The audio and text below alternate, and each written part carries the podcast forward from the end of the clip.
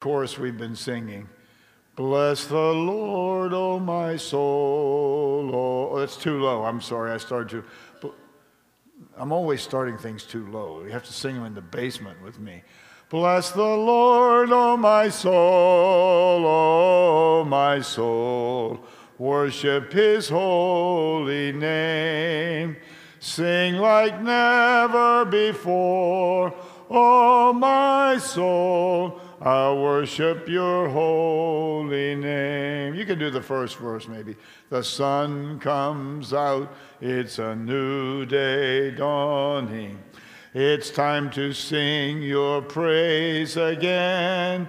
Whatever pass and whatever lies before me, let me be singing when the evening comes.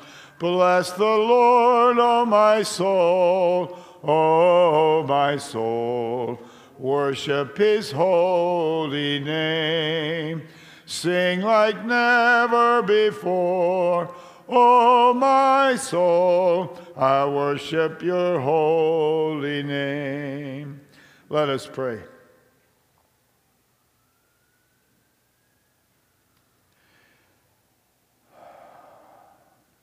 Our Father, may the words of my mouth, the thoughts of all of our hearts, all that we say and do and think, be pleasing to you and bring praise and honor and glory to your name.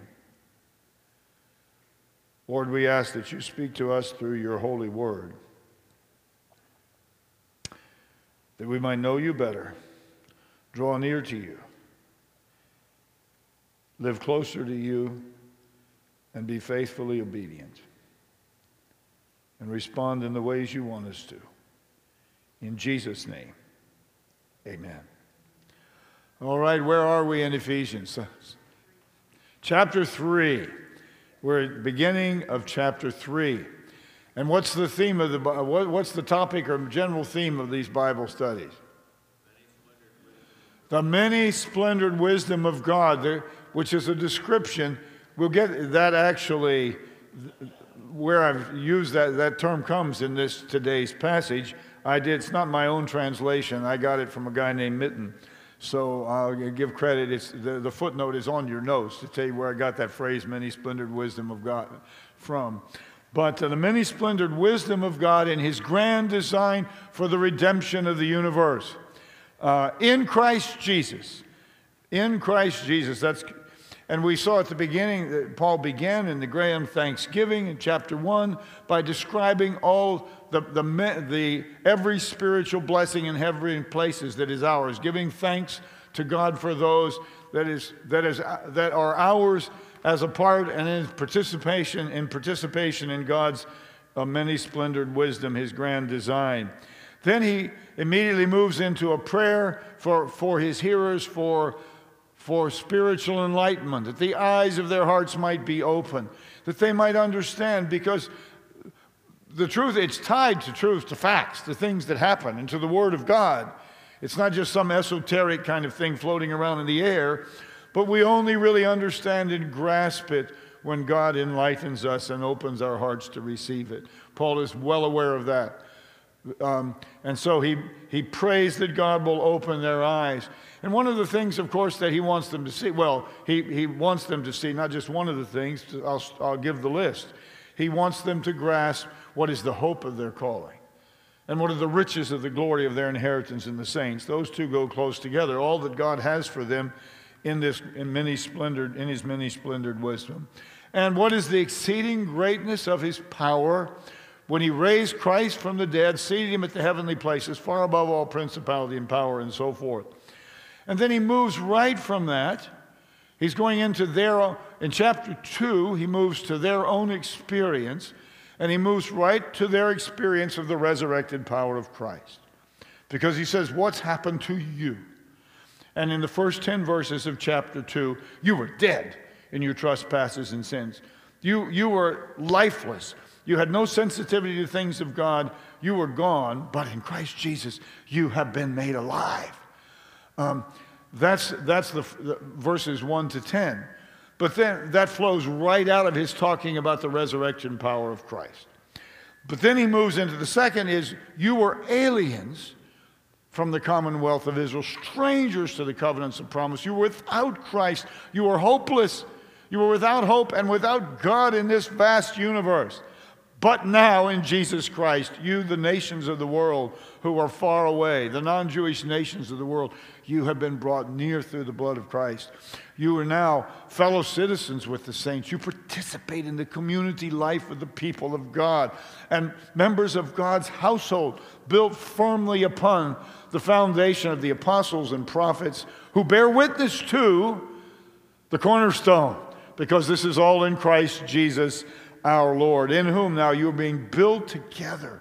You're built, being built together for a holy habitation of God through the Spirit. So now this is you were aliens, but now you are one body with the with with the Jews and one people of God. You are reconciled. Christ is your peace, who brings you to God and brings you together. You have access to the Father through one Spirit, and you are indeed the dwelling place of God. Now, I think I promised you I'd say this. I'd forgotten I promised you, but I remember as I'm standing here, so I better fulfill my promise. These images of being a temple and the body of Christ are very, they, it doesn't seem like it. Body of Christ, temple. They don't seem like the same, but they're very closely related. You see, the whole Bible is about God bringing us into fellowship with Himself.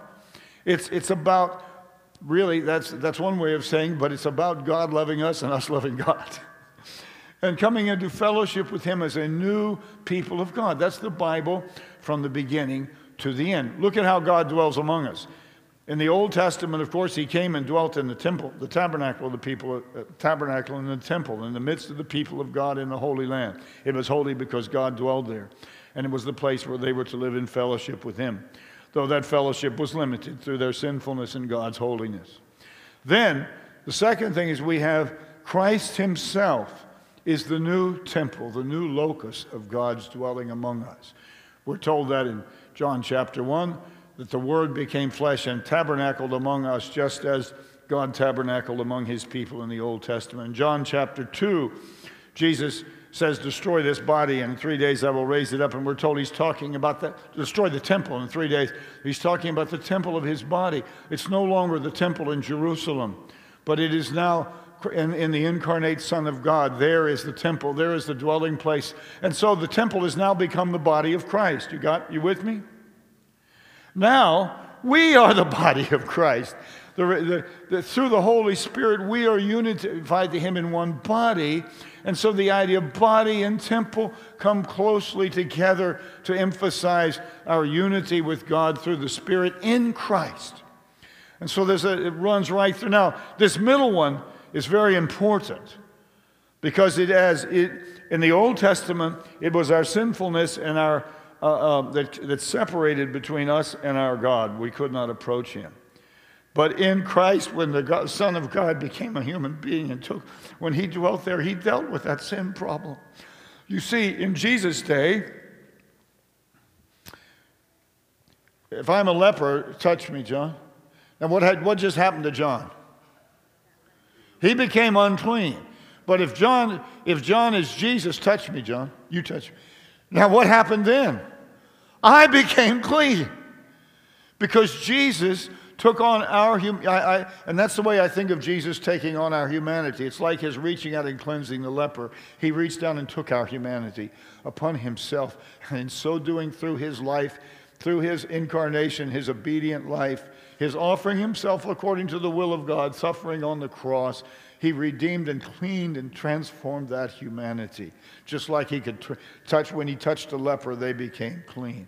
And that's why, that is why today we are the body of Christ indwelled by the Holy Spirit, and Christ is formed within us. As a, individually, but the New Testament has an emphasis on as the church, as the body of Christ, we're united to Him.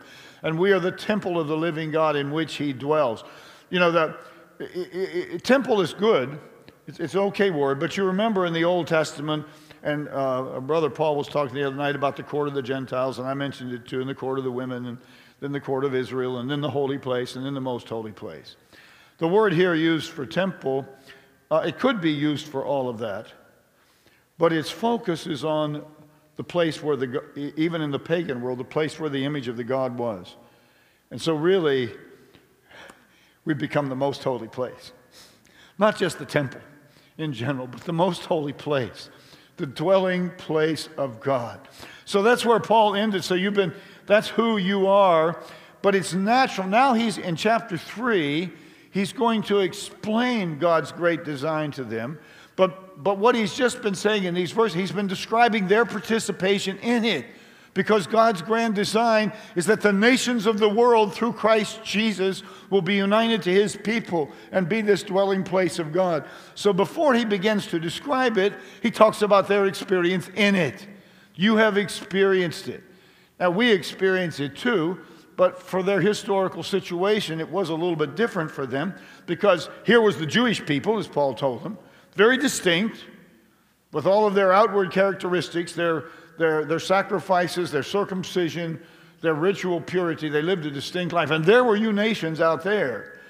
They had that clear, clear experience. But now, you have been joined. You are part of the one people of God made up of the Jew, both Jew and, and, and the nations of the world in Christ Jesus and through the one Spirit uh, now you, and that is exactly, you have experienced it. And now Paul says, and that is exactly, that's very integral to God's plan for reconciling everything to himself in Christ Jesus.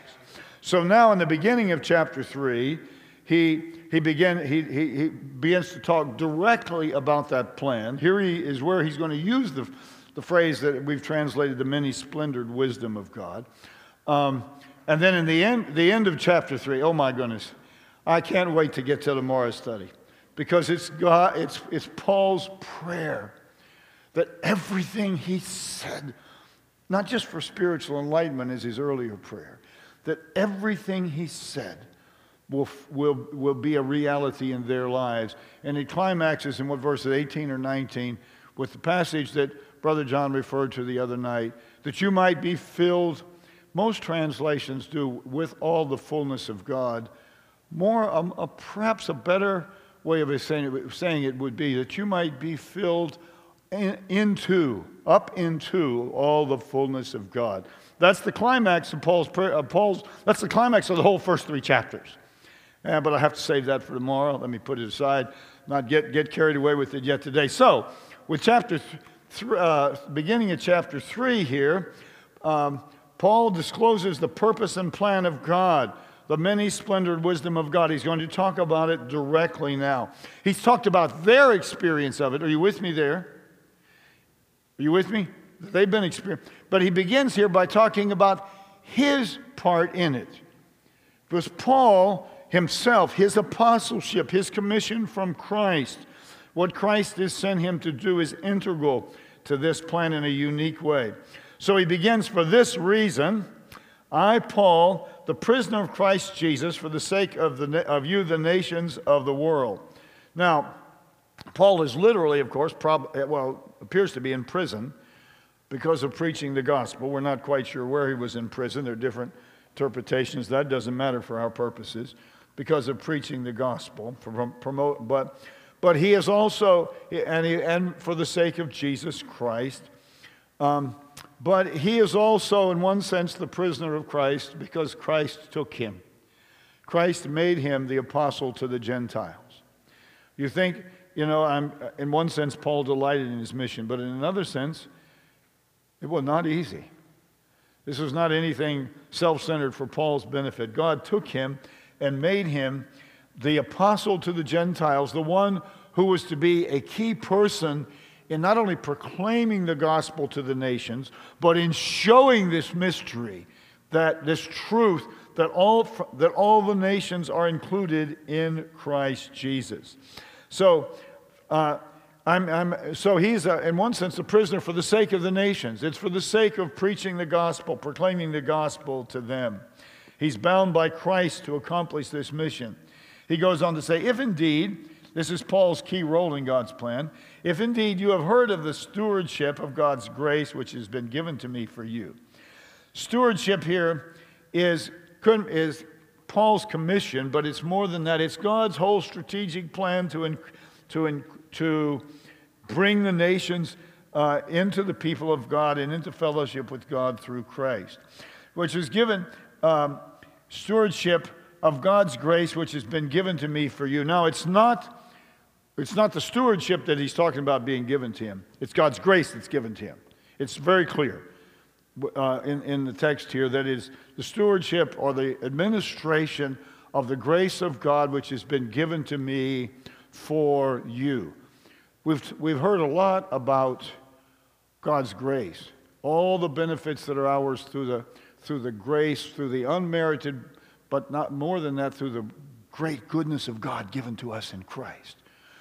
But Paul's using it specifically here. This is the specific grace that has been given to him for, for proclaiming the gospel to the Gentiles and for helping people to understand this mystery that, that the nations are included in the people of God. So, this is the special grace of God given to Paul for his ministry, and which makes him a conduit for bringing grace to the world and to the nations. And here is the description of it. it uh, he says, Which has been given to me for you, that by revelation there is made known to me the mystery, as I wrote beforehand in brief. By referring to this, referring to what he's read, when you read, you can understand my insight into the mystery of Christ. Paul's is, is a key role. The, the inclusion of the nations was revealed to him by God. It is a mystery hidden from the ages. Now, there are all sorts of preparation for it in the Old Testament. When the mystery is revealed, you look at the Old Testament and say, oh, yes. Here is the promise of God to Abraham. It's foreshadowed in God's covenant with his people at Sinai. It's the fulfillment of his promise to David. It's the fulfillment of the New, Testament, New Covenant promises in the prophets. All of this is worked together to prepare, but it wasn't obvious that the, there was something there about the Gentiles being included, but it was not obvious at all that this was going to happen in Christ in the way it has happened. And so Paul, Paul is the one, this is the mystery that's been hidden in God th- from the ages. It's God's grand plan, God's scheme, His many splendored wisdom, His design for the redemption of the world, which, boom, is now revealed and make sense of everything that's come before. You know, you can read a book, and, and there's some books. Um, one of them is G.K. Chesterton, The Man That Was Thursday. If you don't read the last chapter, you'll miss the whole book because everything reverses. Well, it's not everything reversing in the Bible, but Christ coming makes sense of all that is gone before. And so, here's by, revel- by this was made known to me by revelation. You know, God had to get through, it took God something to get through to Paul. You remember the road to Damascus. Paul could see clearly before he was converted that what, that, that, um, what the Christians were saying would, would nullify what he believed as a law abiding Jew, the centrality, the continuing centrality of the law. He, he saw the difference quite clearly. And on the road to the, but on the road to Damascus, Christ knocked him down. Don't think it wasn't just God that Paul saw on the road to Damascus. It was the Lord Jesus Christ that spoke to him. It's hard for you. To, Who are you, Lord? I'm the one whom you persecute. God knocked him down. I'm glad God didn't have to reveal himself to me. It was really tough on him. It was a tough, tough revelation. And said, No, I am. And, and, and he led Paul to understand that Christ was the fulfillment of everything in the Old Testament. It was all in Christ. This is, was, uh, was, was the revelation that Paul came to realize. Once he had said, How can you be, how can Christ be the Messiah? Don't you know the Old Testament verse, Cursed is everyone that hung on the tree? He was hung on the tree. How can you say he was the Messiah? Now he knows that that hanging on the tree is central because in that hanging on the tree and taking the curse, he took our curse.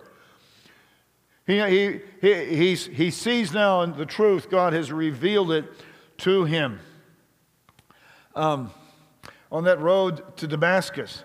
This is the mystery that was hidden from the ages.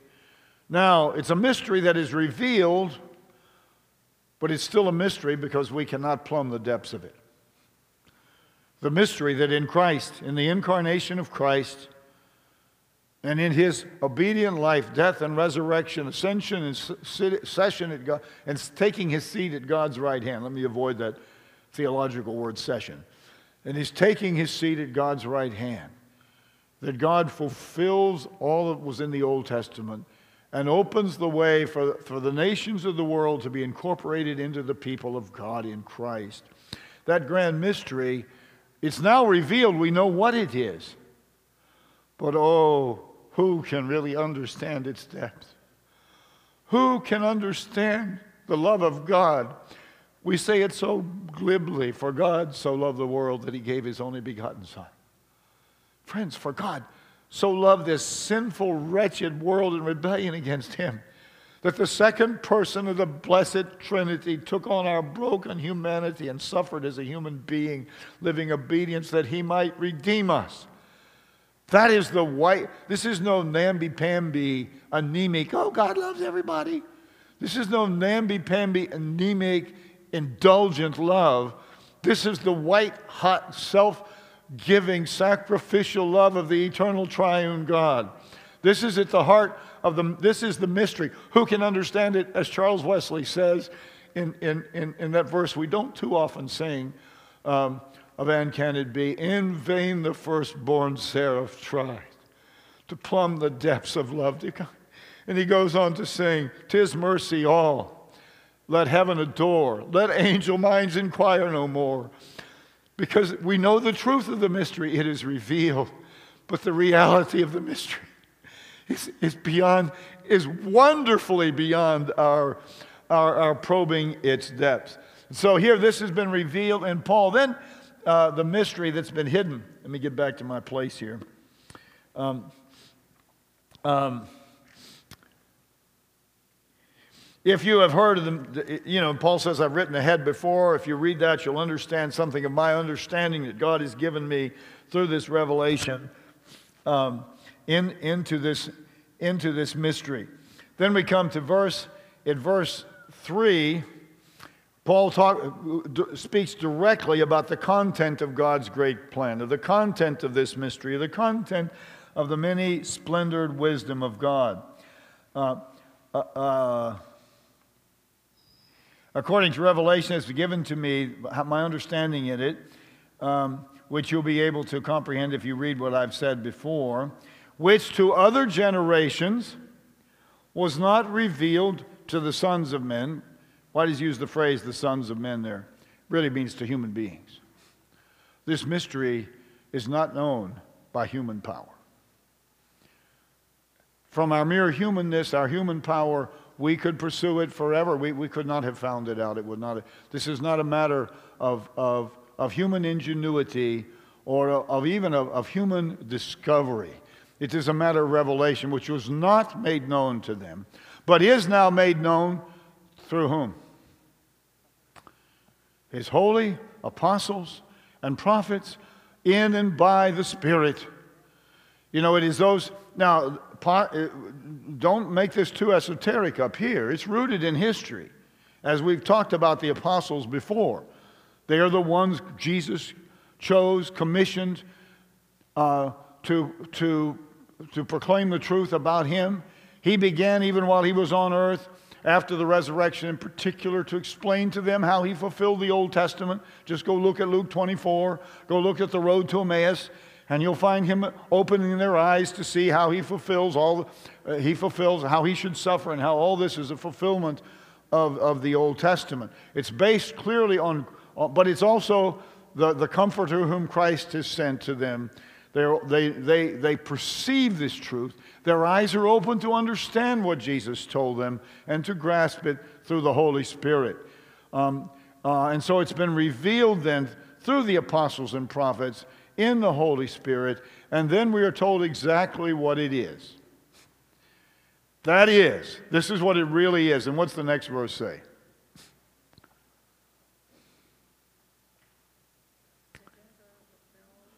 The Gentiles are fellow heirs, one body member uh, and, and, and, partakers of, of, of, the, of the promises. Now, excuse me, go ahead. By the, gospel. by the gospel, well, in Christ Jesus, by the gospel. Those the prepositions are important. They're in Christ Jesus by the gospel. And it, this is so crisp in the original language. Um, uh, fellow heirs is one word. It's like with heirs.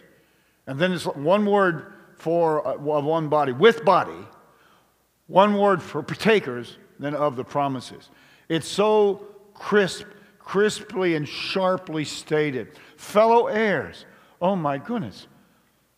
Paul talked about the, the Ephesians before.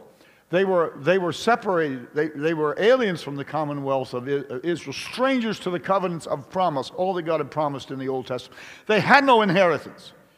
Inheritance is everything. It's not you have a salvation and an inheritance. The salvation and inheritance are one.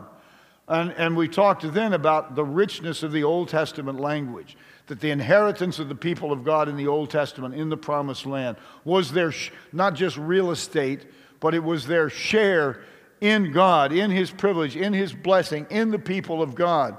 And that it looked forward to the new heaven and the new earth and to our own inheritance. Paul says we have received an inheritance uh, back there in chapter, in chapter 1. And, um, uh, and they also are, he's, he's already referred to them as, as being heirs. And uh, they received the Holy Spirit, which is, he, who is both the, the foretaste and the guarantee. I mean, he's a little bit of the inheritance now. But the foretaste and the guarantee of that, uh, of that inheritance. But they were, apart from Christ, uh, apart from Christ they, had, they were aliens. They had nothing to do with that. But now they're fellow heirs with the faithful people of God from the Old Testament. And you know, there was at one time you couldn't, Jews and Gentiles didn't eat together, didn't do all this. They're one body with them. And of course, that is the body of Christ.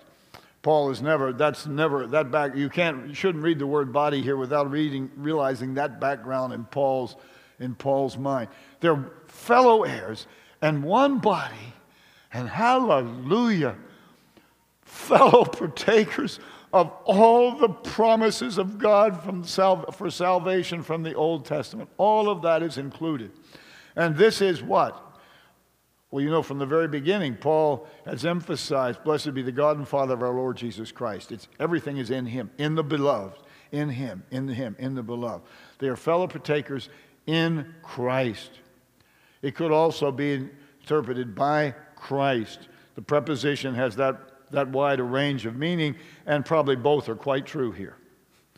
It is by all that Christ has done, which we've mentioned before his incarnation, his suffering, his death, his resurrection, his taking his seat at God's right hand in the place of authority. It's by all that Christ has done that we are redeemed. But it is also in union with Christ, in Him that we are. This is all then by and in Christ through the gospel. Now, the gospel is the good news about Christ. You can't separate the gospel and Christ, but the gospel is the good news about Christ. The gospel is the proclamation of all that God has done in Christ. And it is through then the proclamation of the gospel um, which Paul is doing because that makes Christ available. It's through the proclamation of the gospel that, um, that this is all, um, the, that the Gentiles are able to participate in this. So it's all then in Christ. That's the, that's the heart of the mystery, that this is all accomplished uh, in Christ through the gospel. Um, so, um, let me pick up where I was here now. Sometimes I get going and then I have to come back and get my, uh, my bearings here. Fellow heirs, fellow members, fellow partakers of the promise in Christ Jesus through the gospel. Uh, Paul says, of which I was made a, uh, now a minister or servant. Um, Paul is, is totally, yeah, I'm at the right page. Paul is totally a minister or servant of the gospel. Um,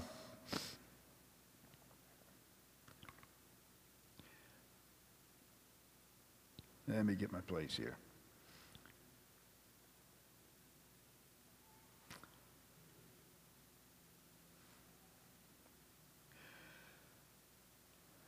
of which I have become a minister according to the gift of the grace of God given to me. Again, it's the grace of God given to me, a specific grace, according to the working of his power. So here it is then. This, I, my own life is integral to this. It's by the grace of God and by the working of God's power. He is, he is a minister or a servant Paul's life is totally at the service of the gospel of Jesus Christ. It's a gift of God's grace, but it is grace that works, that works God's power in his life. The, here we have a specific example of what uh, uh Brother John Juneman was talking about the other way God flowing through. God flowing through. The God's grace is given to Paul for this particular ministry, and it's manifest by the great power of God being shown within him in the preaching of the gospel. Um, we move then in verse 11 to the magnificent scope of God's plan. God, Paul's going to talk about the magnificent scope of God's plan. Um, oh, verse 10, I haven't done that yet. Um, I haven't done it quite a bit yet. Better not go to verse 11 yet. Um, yeah, well, then, oh, yeah, Paul, this is, this is not. Um, this is not Paul's greatness. Paul says, To me, who am the least of all the saints. That's not false humility. Paul did not have an inferiority complex. Don't worry about him. He didn't need psychotherapy for an inferiority complex. He's, he's stating something that's very true here. He's, he's the least of all the saints in his mind because he persecuted the church of Christ. And that also shows the greatness of uh, the wonder of the grace of God. But to me, who was the persecutor, least of all saints, is this grace given, the specific grace given to the nations, here to the nations, to proclaim the, the inexhaustible, the unfathomable riches of Christ. Now, what are those inexhaustible riches? Everything he's been saying all the benefits that have been there from the beginning, and the inclusion of the Gentiles, all of this. That's why it's inexhaustible riches. The inexhaustible riches of Christ. Um, and to enlighten everyone, what is the dispensation or the administration of the fullness of this mystery? This mystery is now a reality. We're in the age when it is revealed. And my job is to help everyone understand that that the inclusion of the nations in Christ is right here, right now, uh, to enlighten everyone. Um, that this mystery, this mystery, which was hidden from the ages, from all the ages for, and from all the powers, the, the powers in heaven didn't know what God was doing, even, in the God who created everything, who created the all.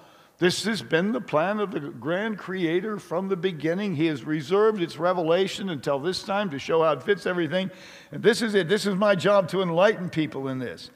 Um, in order that he's re- God has now revealed it at this time, in order that it might be made known to the powers and authorities in the heavenly places. Through the church, through what he does in us, through his grand redemption in us, the many splendored wisdom of God. Now, through this gospel, through this grand truth, God is, is this magnificent, the magnificence God is making, the manifold wisdom of God in providing this grand design of salvation is made known to all spiritual powers and all powers and everything that there is. And every Christ has triumphed over them. We've already seen that. He's taken his seat at God's right hand. And they stand in wonder and awe and have been totally blown away. That's the only way I know to say it. Totally blown away by the many splendored wisdom of God, by what He's pulled off for our salvation. Um, this is no, as I've said before, no Johnny come lately idea. God's not in crisis management. If it's proper to say it of God, it's a well thought out plan that He's had from the beginning until now. Um, now, this is all then according to his purpose, the purpose of the ages. He's had it from ever, which he has now done or accomplished in Christ Jesus our Lord. I'm glad he tacked that on the end. It's very purposeful there at the end. Christ, of course, he fulfills the promises of the Old Testament. Jesus, he's the incarnate one. Our Lord, Lord means his sovereignty and his divinity, but he is our Lord. Oh, praise God. I have part in this because he is my Lord is part of the people of God. He is our Lord in Christ Jesus, our Lord. In whom, now Paul has to keep getting back to this. He's going to end up with our benefits again. In whom, in this glorious plan, this is the man, this is the universal plan, but through it, in whom we have confidence and access. We have access with confidence, with assurance, through the, through the faith in Him. Now, we've already, one of these words is already, we've already been told that we have access to the Father uh, in one spirit, both Jews and Gentiles. It's doubled up now. We have uh, uh, confidence, boldness to come into His presence, and access. There are two words here, and it's strengthened with the word with confidence. Paul's putting them all together to sum up and to impress upon us that through Christ, through this manifold mystery, we come right into the very presence of God and enjoy our fellowship with Him. This is, this is the summary of what it all is for. You know, you can talk about these words. One of them has the idea of boldness of speech, but it's more than that. It's like in this assembly, I'm not intimidated. I can stand up. I have, I, I, I, it's that kind of boldness. I come into the presence of God. We talked about authorized access the other day. We talked about how it's more than just having a card. It's we're known. They know he knows our name. It's it's for part of the family. It's not the access of a card. It's the access of a daughter or a son who walks into the house and opens the refrigerator. Um, that's all summed up here. Whom we have access with con- uh, uh, boldness and access with confidence through the faith of Him. That phrase is a bit ambiguous. Um, or, no, not ambiguous. It could have several meanings. One of them, it could mean, and most people take it to mean, through our faith in Christ. And that works. You know, it is through our faith in Christ. But it could also mean through the faithfulness of Christ. And um, you ask me which it means, and I'm going to answer you yes. I'm not going to make a choice. If I had to, I'd probably take the first one, but I think it is both. We have this through our faith in Christ, but oh, thank God, the rock of it is not our faith to start with, it's the faithfulness of our Lord Jesus Christ. His taking on our humanity and, make, and providing for our redemption and living a, a life of faithful obedience to the Father.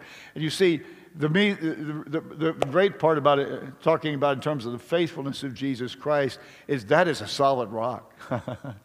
he is absolute, he proved himself absolutely faithful. He has accomplished that. So, in whom we have, through the faithfulness of Jesus Christ. Good. Um, now, Paul makes, an, I'm going to make several applications out of this. Paul Paul makes an, an, application here at the end. Of course, chapter 4 is when he starts applying big time. But um, he says, Therefore, I ask you, or I entreat you, do not be discouraged, do not lose heart in or at or among the, my tribulations for you, which those tribulation, um, which is, well, not losing heart, really, which is your glory. That's kind of a surprising application at the end. I wouldn't necessarily have thought of it, but Paul obviously did. And he says, Don't lose heart at my suffering for you. Why might they have lost heart at Paul's suffering for them? Paul's going through suffering big time. Just read 2 Corinthians, chapters like uh, 3 through 6, 7. Um, why, why should they be discouraged at that? Well, if Paul's suffering for this, maybe I will too. You know, they may be, they, they might truly have cared about Paul and been concerned about him. I'm not saying there was no care for Paul there, But is this what is going to characterize the Christian life? Paul would have said, oh, probably so. Some more than others, yes. Because Paul conceives of the Christian life as both dying with Christ and living in the power of the resurrection at the same time. And that's more than a, it is a death to my self centeredness, but often it's suffering. Paul can talk elsewhere about his sufferings, and that one we have a hard time with sometimes is filling up the lack of the suffering of the body of Christ. Christ suffered in his body when he was on earth, and we are the body of Christ. And by his proclaiming of the gospel, Paul is extending the influence of the body of Christ. But he says, whatever you face, whatever comes your way, whatever you see, look around the world today. Do you pray for the persecuted church? Can you tell me which country in the world is the most persecuted? Anybody? North Korea. Maybe that'll change. Second, Afghanistan. And then they come after that. You'd be surprised at some of them. Of course, we think of Somalia and Sudan and some of those things, but India is pretty high on the scale, um, higher than China probably, um, or maybe about the same. Uh, Nigeria, particularly northern Nigeria, can go on and on and on. If you look at how Christians are treated in the world today, if we take that seriously, we should wonder what about us? Because it's coming. Paul says, don't lose heart. That's the mark of who we are. That's your glory. That marks you as, as, as part of the body of the crucified and risen Christ. It's, you, you will suffer, but the power of the resurrection is there for you too in, in, in your sufferings. Of course, some of our sufferings are just human sufferings. Um, everybody suffers. You know, I figured out long ago that, um, you know, I could go my own way and then whatever happened to me was my problem. Or I could follow Jesus and then whatever happened to me was his problem. Seemed to me to be a no brainer. But anyway, um, this is the mark. So, this, Paul says, is your glory. And so, Paul presents this many splendored wisdom of Christ to us as a comfort and an assurance in the things we suffer now. It's the mark of, of, it's the mark of the body of Christ. Don't be discouraged by him. It's your glory. It's your mark. It's, your, it, it's what brands you as the people of God. Now, at the same time, don't go out and try to suffer. He's not telling you that. Don't go out and generate suffering for yourself by your foolishness. Some of us have done that at times. You know, we've done some foolish things and suffered for them and then thought we were suffering for the body of Christ. Well, maybe we were, but we didn't have had, would have had to in those circumstances.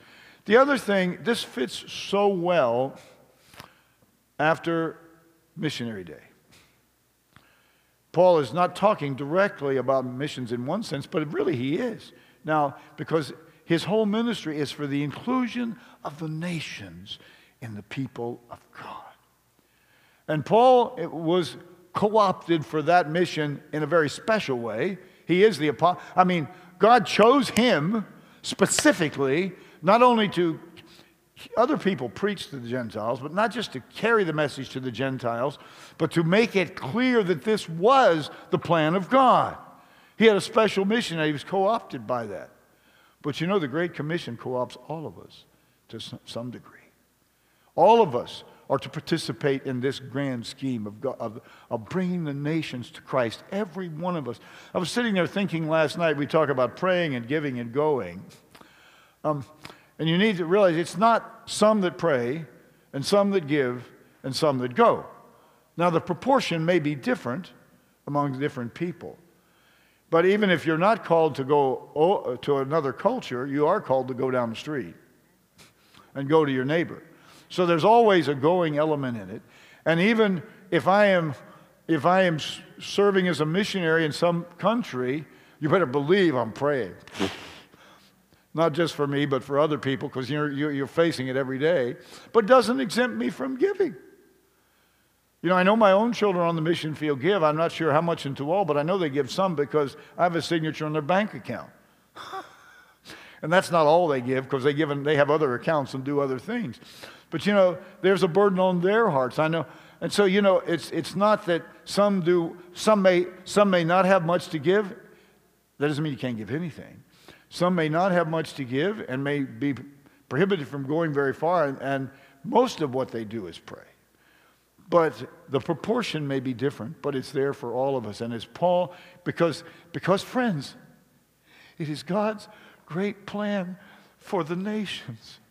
We are some of those nations from Paul's point of view, because we're not most, unless some of you may have Jewish blood in you.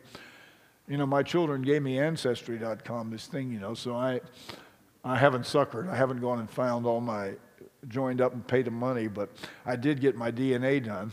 And I know I'm, in, I'm as squeaky Northwest European as you can get. You know, I don't have any Jewish blood in me.